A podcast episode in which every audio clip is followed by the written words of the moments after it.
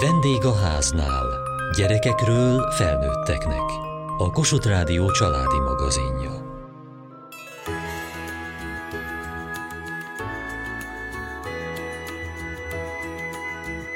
Képzeljük el, hogy hirtelen 2043-ban járunk. Vajon milyen lesz akkor az élet? És ahhoz az élethez milyen eszközökre, szolgáltatásokra, termékekre lesz majd szükség? Erről fantáziálhattak, és erről alkothattak a ma tizenévesei, azok a kiskamaszok, akik a MOME Ugrás a Jövőbe című kreatív pályázatán részt vettek.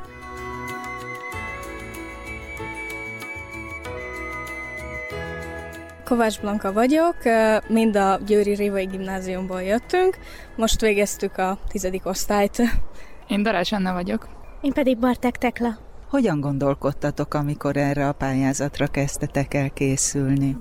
Mi először a különböző témákban problémákat felvetettünk, és ezt egy táblára írtuk, és ezután kezdtünk el gondolkodni az igazi megoldáson, és akkor jöttünk rá a méhek kihalásának lehetőségére, és hogy talán ezt meg kéne oldanunk. Ezen nagyon sokan gondolkodnak a világban.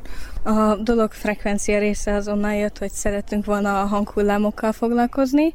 A poloska részét pedig onnan vettük, hogy érdekesnek találtuk a felépítésüket, mert akkoriban azt vettük biológiából, amikor elkezdtünk dolgozni rajta.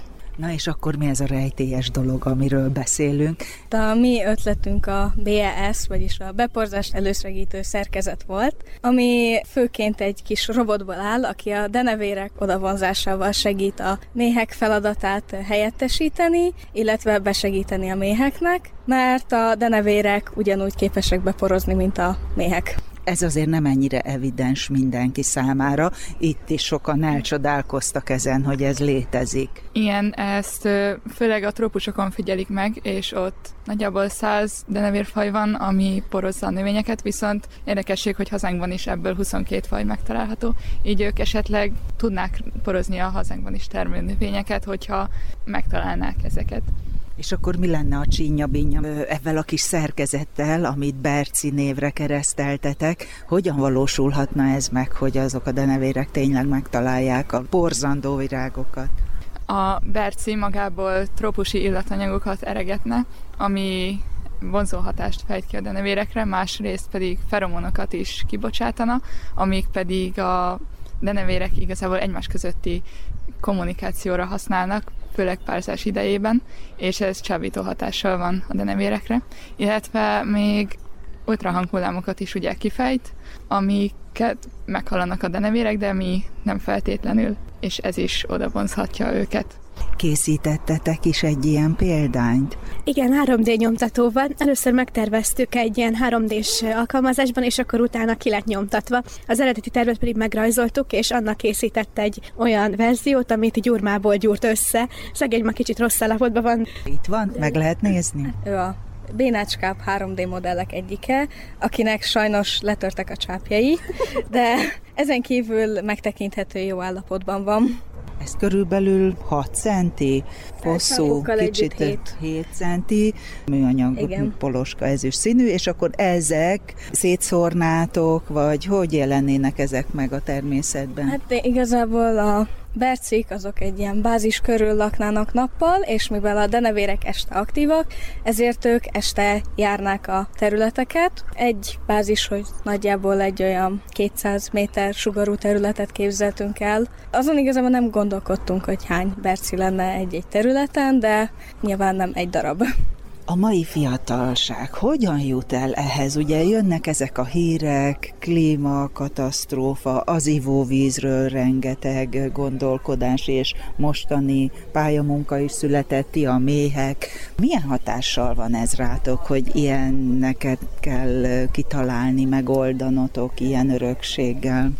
Ma is elég nagy probléma ez, tehát, hogy amikor a mikroműanyag, mit tudom én, ott a vizekben ott van, meg a szemetek felhalmozódása, a klímaváltozás, minden, és ezért nagyon fontos, hogy olyan energiákat, meg technológiákat alkalmazunk ennek a bercikének a kialakítása kapcsán, hogy ez mind környezetkímélő legyen. Milyen lehetőség egy ilyen pályázaton részt venni? Szerintem nagyon sok új kaput megnyithat egyébként. Én személy szerint nem művészeti pályára készülök, viszont úgy gondolom, hogy ez, ez már akár ez a 3D nyomtató is elindíthat egy csomó utat, meg nyilván akinek ez kell, akinek fontos, itt a két másik csapattagra gondolok, hogy náluk pedig szerintem ez egy elég nagy ilyen elindulást tud adni. Én készülök talán leginkább művészi pályára a csapatból. Én nagyon élveztem elkészíteni a különböző illusztrációkat, amik egyszerre jelentettek kihívást, főleg, hogy ilyen rövid időn belül kellett elkészülni velük, de nagyon élveztem, és szerintem a csapat összhangot is csak növelte az, hogy most például az utolsó pár napban együtt is laktunk. A csapatmunkával én is nagyon sokat tanultam, és hogyha most ki is derült számomra, hogy nem szeretnék művészi pályával foglalkozni, így is megtudtam, hogy igazából ezzel érdemes foglalkozni, ezzel a jövő kérdéssel. A Győri Glacies Oszkula csapat harmadik helyezett lett a beporzást elősegítő szerkezet tervével. Darab Zsuzsa és Serboglárka mentorok, felkészítők. Milyen volt a lányokkal dolgozni, és egyáltalán hogyan jött ez a téma? Nagyon inspiráló volt, nem számítottunk rá, mikor megkaptuk ezt a projekttervet, meg ezt a csapatot, hogy mi lesz igazából itt a végkifejlet. Rendkívül lelkesek voltak, és nagyon-nagyon inspirálta őket ez a téma, ez a lelkesedés ránk is ránk ragadt szerintem, és ez megkönnyítette a közös munkát. Nagyon büszkék vagyunk az eredményre, nagyon ügyesek voltak, a lányok kitettek magukért, tényleg éjjel-nappal rajzoltak, kutattak, egy éjszaka alatt terveztek egy 3D-s modellt, másnap már kinyomtattuk a kis berciket, úgyhogy csak elismerően tudok beszélni a csapatról. Miben kellett őket mentorálni egyáltalán? Mi volt az önök feladata? Elsősorban ugye nekik már megvolt a késztervük, szóval az volt jó, hogy mi nekünk abba kellett segíteni, hogy ezt hogyan tudják kivitelezni, megkeresni azokat a pontokat, ahol esetleg hiba van benne, vagy logikai bukfenc, hogy esetleg mik azok a hiányok, vagy olyan pontok, amiket, hogyha beletesznek, egy rendszert tudnak mutatni majd a zsűrinek. Igen, igyekeztünk rávilágítani, hogy minden területet érdemes lefedni, hogy tulajdonképpen a zsűri kérdéseit megelőzve ők már egy annyira keretben gondolkozva mutassák be a projektjüket, hogy ebből érezhető legyen, hogy itt egy kész ötlet van, egy kész termékfejlesztés, és tényleg ez a design thinking, amit igyekeztünk mi is átadni, tehát hogy megnézni minden szempontból, megvizsgálni, hogy ki az a célközönség, akinek készítik, milyen anyag előállítási költségek vannak esetleg, problémák, lehetőségek, mivel és hogyan érdemes foglalkozni ahhoz, hogy igazából ez a kis szerkezet esetleg tényleg megszülethessen egy nap. Például én voltam az, aki megmutatta nekik, bevezettem őket a 3D tervező programnak a bemutatásába, és nagyon érdekes volt, hogy úgy szívták magukba a tudást, hogy másnapra elkészült maga a kis robot, vagy akár az, hogy együtt mutattuk be a personáknak a felépítését, hogy hogy kell létrehozni egy personát, hogy ki lesz a célközönség, hogy ők ezt még ugye az iskolában nem tanulták, ez már egy egyetemi szint, amit aztán nagyon jól tudnak majd később hasznosítani, hogyha valami esetleg új dolgot terveznek, vagy bármi ilyen befognának bele. Az nagyon fontos szempont volt, hogy vizuálisan összeálljon ez az egész projekt, úgyhogy ebben volt szerintem a legnagyobb szerepünk még. Én például a GIF-et tanítottam meg nekik elkészíteni, külön programokban megmutatva, hogy hogyan lehet ezt elérni, és az, hogy ez tényleg grafikailag, meg ezek a kis animációk, amiket készítettek, hogy minden egy ilyen egységet alkosson, ez egy nagyon fontos szempont volt számunkra, úgyhogy leginkább mi ebből az irányból tudtunk valós támogatást adni, nem csak kérdéseket tettünk fel, amire tőlük vártuk a választ, hanem mi is tudtunk ebben támogató hátteret nyújtani.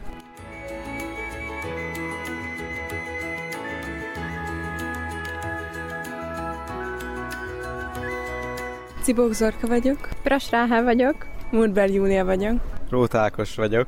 Először próbáltunk problémát felvetni, és annyi probléma jött, hogy elszegényedés, az oktatás, a rosszasága, a klímaváltozás, és így mindent meg akartunk oldani, és azért egy ilyen komplex iskola modellel látunk elő.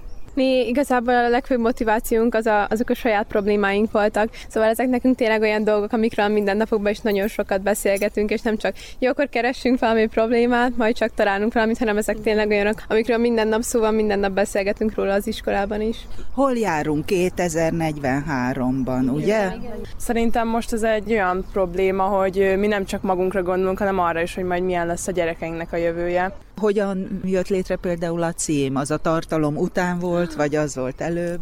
A Beniszki Hermin, mi ezt a Micsoda Nők Voltak podcastból ismerjük, hogyha ezt így nem mondhatjuk, és ő egy olyan nő volt, aki nagyon-nagyon frusztrálta az, hogy például a lányoknak nincsen annyi lehetősége az oktatásban, mint a fiúknak, és egyébként is egy, nagyon szeretett volna egy egységet teremteni az oktatásban, és ő volt nekünk a fő motivációnk, és akkor ez, ehhez jött hozzá az, hogy ez pont ugye ez az év, ez egy olyan volt, hogy mi most kilencedikesek vagyunk, belekerültünk hirtelen elég egy olyan közebbe, ahol tüntetni elmegyünk az oktatás oktatásért, szóval ez nekünk tényleg egy olyan dolog, ami nap mint nap a dialógusok, a tüntetések, a beszélgetések az órákon, meg a szünetekben. Szóval nekünk ez egy ilyen dolog volt, és akkor így, hogy pont hallgattuk a Benicki Hármiről ezt a podcastet, ez így nagyon kapúra jött, és így nagyon inspiráló volt. De előtt az iskola modell volt, és utána jött, igen, hogy igen. legyen Hármi, mert az jól hangzik, frappáns, és nagyon sokat jelent nekünk.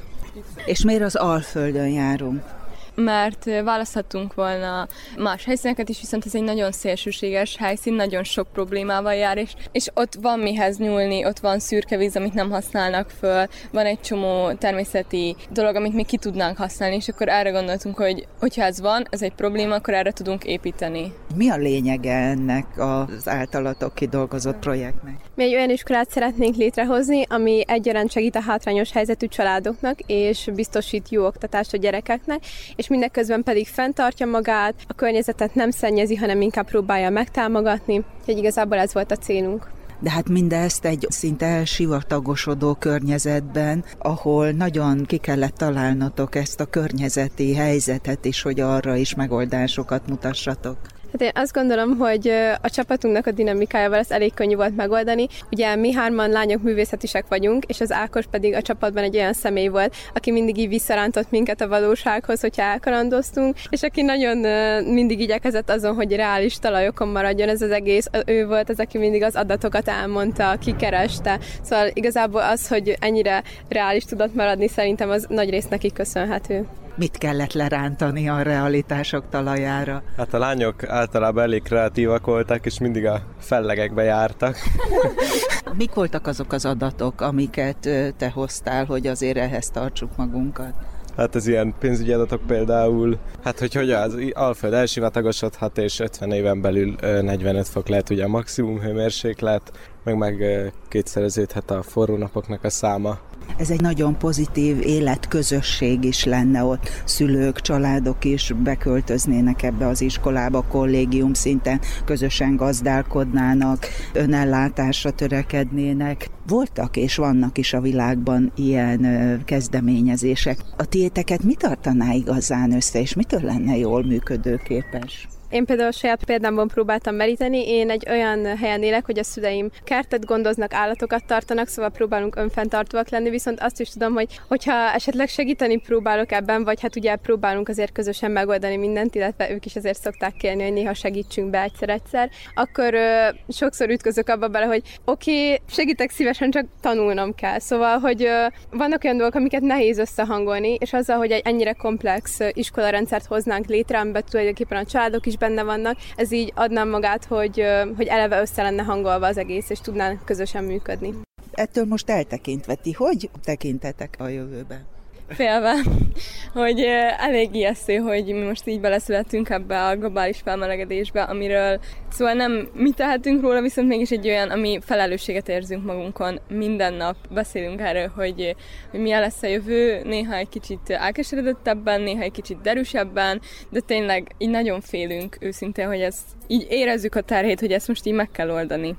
Ja, ezt szerettem volna elmondani én is igazából, hogy szerintem ez a projekt egy nagyon jó, ilyen egy kicsit adott egy ilyen reményt nekünk, vagy nekem legalábbis mindenképpen, amikor így festegettem, hogy akkor hogy lesz ez, meg mink lesznek megoldva, akkor arra gondoltam, hogy akár még ebben élnék szívesen. Szóval nem az van, hogy, hogy félek, hogy nem szeretnék egy olyan világban élni, amit előre ugye jósolnak, meg amiről gondoljuk, hogy így lesz, hanem hogyha így át tudjuk ezt az egészet alakítani, akkor én ebbe szívesen élnék, és szerintem ez egy ilyen nagyon nagy reménysugarat adott most mindenkinek itt a csapatban. A Pécsi Purple Pioneers csapat nyerte az első díjat a jövő iskolájának tervével.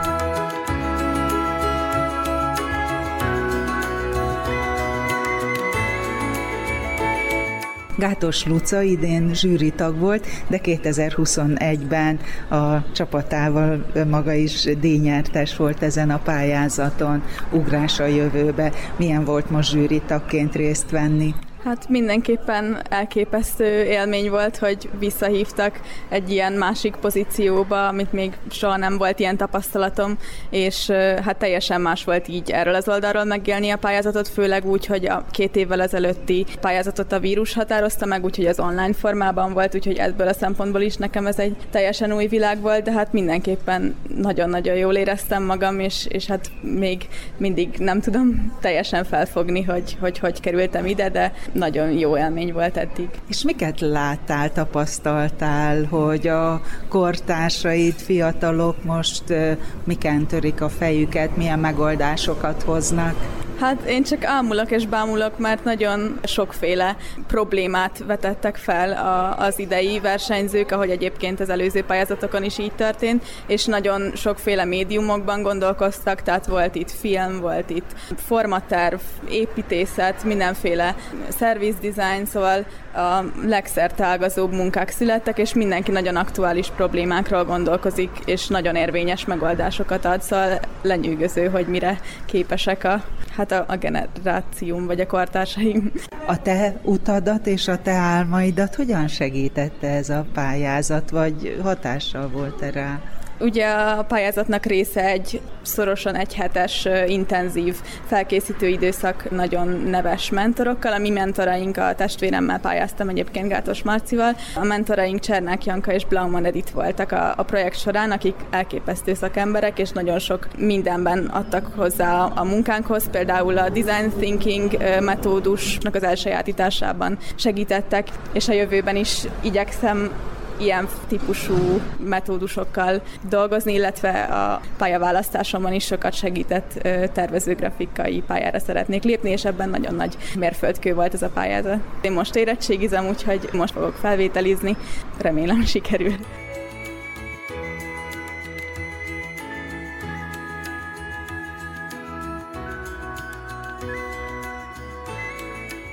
Fenyvesi Kristófa zsűri tagja, a Finn Oktatáskutató Intézet munkatársa nagyon váratlanul ért tulajdonképpen az a kreativitás és innováció, ami a munkákból áradt, és arról is szólt nekem ez a verseny, hogy mint egy varázsgömbbe, így az iskola, a még nem létező iskola jövőjéről is segített nekem gondolkodni, hiszen annyira eleven ötletek, annyira izgalmas elképzelések, és annyira szabad gondolatok összegződtek itt a, a pályamunkákban, amik rendkívül sok különböző készséget, képességet egyesítettek, és mindezeknek a rendszerbe szervezéséről is szólt ez az ugrás a jövőbe pályázat. Tulajdonképpen azt sugalta nekem, hogy jó irányba megyünk akkor, amikor erős alapokat szeretnénk adni, és ezeket az alapokat úgy szeretnénk adni, hogy ezek nyitott gondolkodásra tegyenek alkalmassá bennünket, illetve arra, hogy problémacentrikusan közelítsük meg a tanultakat, és az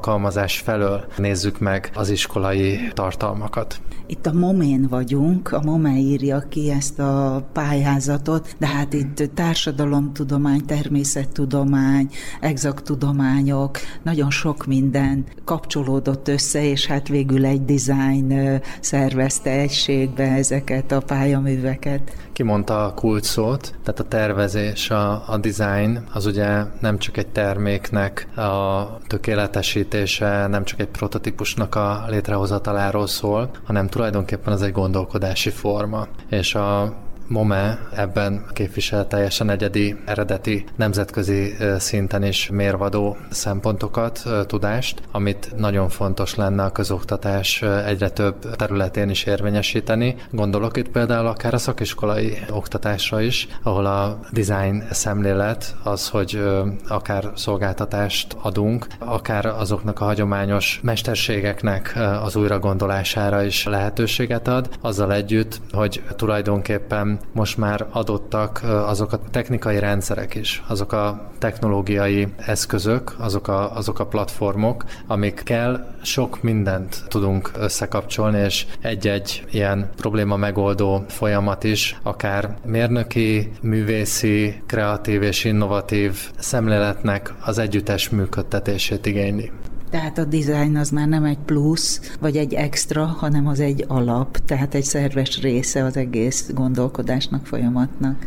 Ez így van, és arra is gondolhatunk, hogy azok a tanulási formák, amiket iskolán kívüli tanulási formákként azonosítottunk, akár még két, három, négy, öt éve is, ezek hogyan kapnak egyre nagyobb teret a formális oktatásban, az iskolán belüli tanulásban. Ugye az, amit reformpedagógiaként azonosítottunk, és amit a hagyományos tanulásról mondtunk, az ugye ezekben a rendszerekben ennek a szemléletnek megfelelően az már egyre kevésbé igaz, hanem azt látjuk, hogy a készségek, képességek sokoldalú fejlesztésére kerül a hangsúly, egyre inkább gyerekközpontúvá válik az iskola, tanulásközpontúvá válik az iskola, és egyre inkább kezdünk el arra is figyelni, hogy hogyan lehet szükséglet központú iskolát csinálni, tehát annak a sokféle diáknak, annak a sok igényel érkező tanulónak mi mindenre lehet szüksége az életben való boldoguláshoz. És amikor azt mondom, hogy boldogulás, azt is szeretném szó szerint érteni, ez egy nagyon szép magyar szó, hiszen arról szól, hogy boldogabb emberekké, boldogabb állampolgárokká, boldogabb társadalmi tényezőkké válunk a tanulás által, és így lehet tulajdonképpen a tanulás annak a társadalmi mobilitásnak is az eszköze, amit ugye társadalmi szinten azért szeretnénk viszont látni.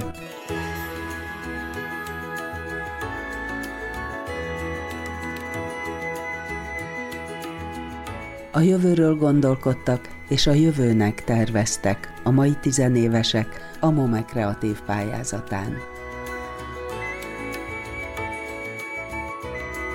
Kövessék műsorunkat podcaston, vagy keressék adásainkat a mediaclick.hu internetes oldalon. Várjuk leveleiket a vendégháznál kukac mtva.hu e-mail címen. Műsorunk témáiról a Kossuth Rádió Facebook oldalán is olvashatnak. Elhangzott a vendégháznál. A szerkesztő riporter Szendrei Edit, a gyártásvezető Mali Andrea, a felelős szerkesztő Hegyesi Gabriella.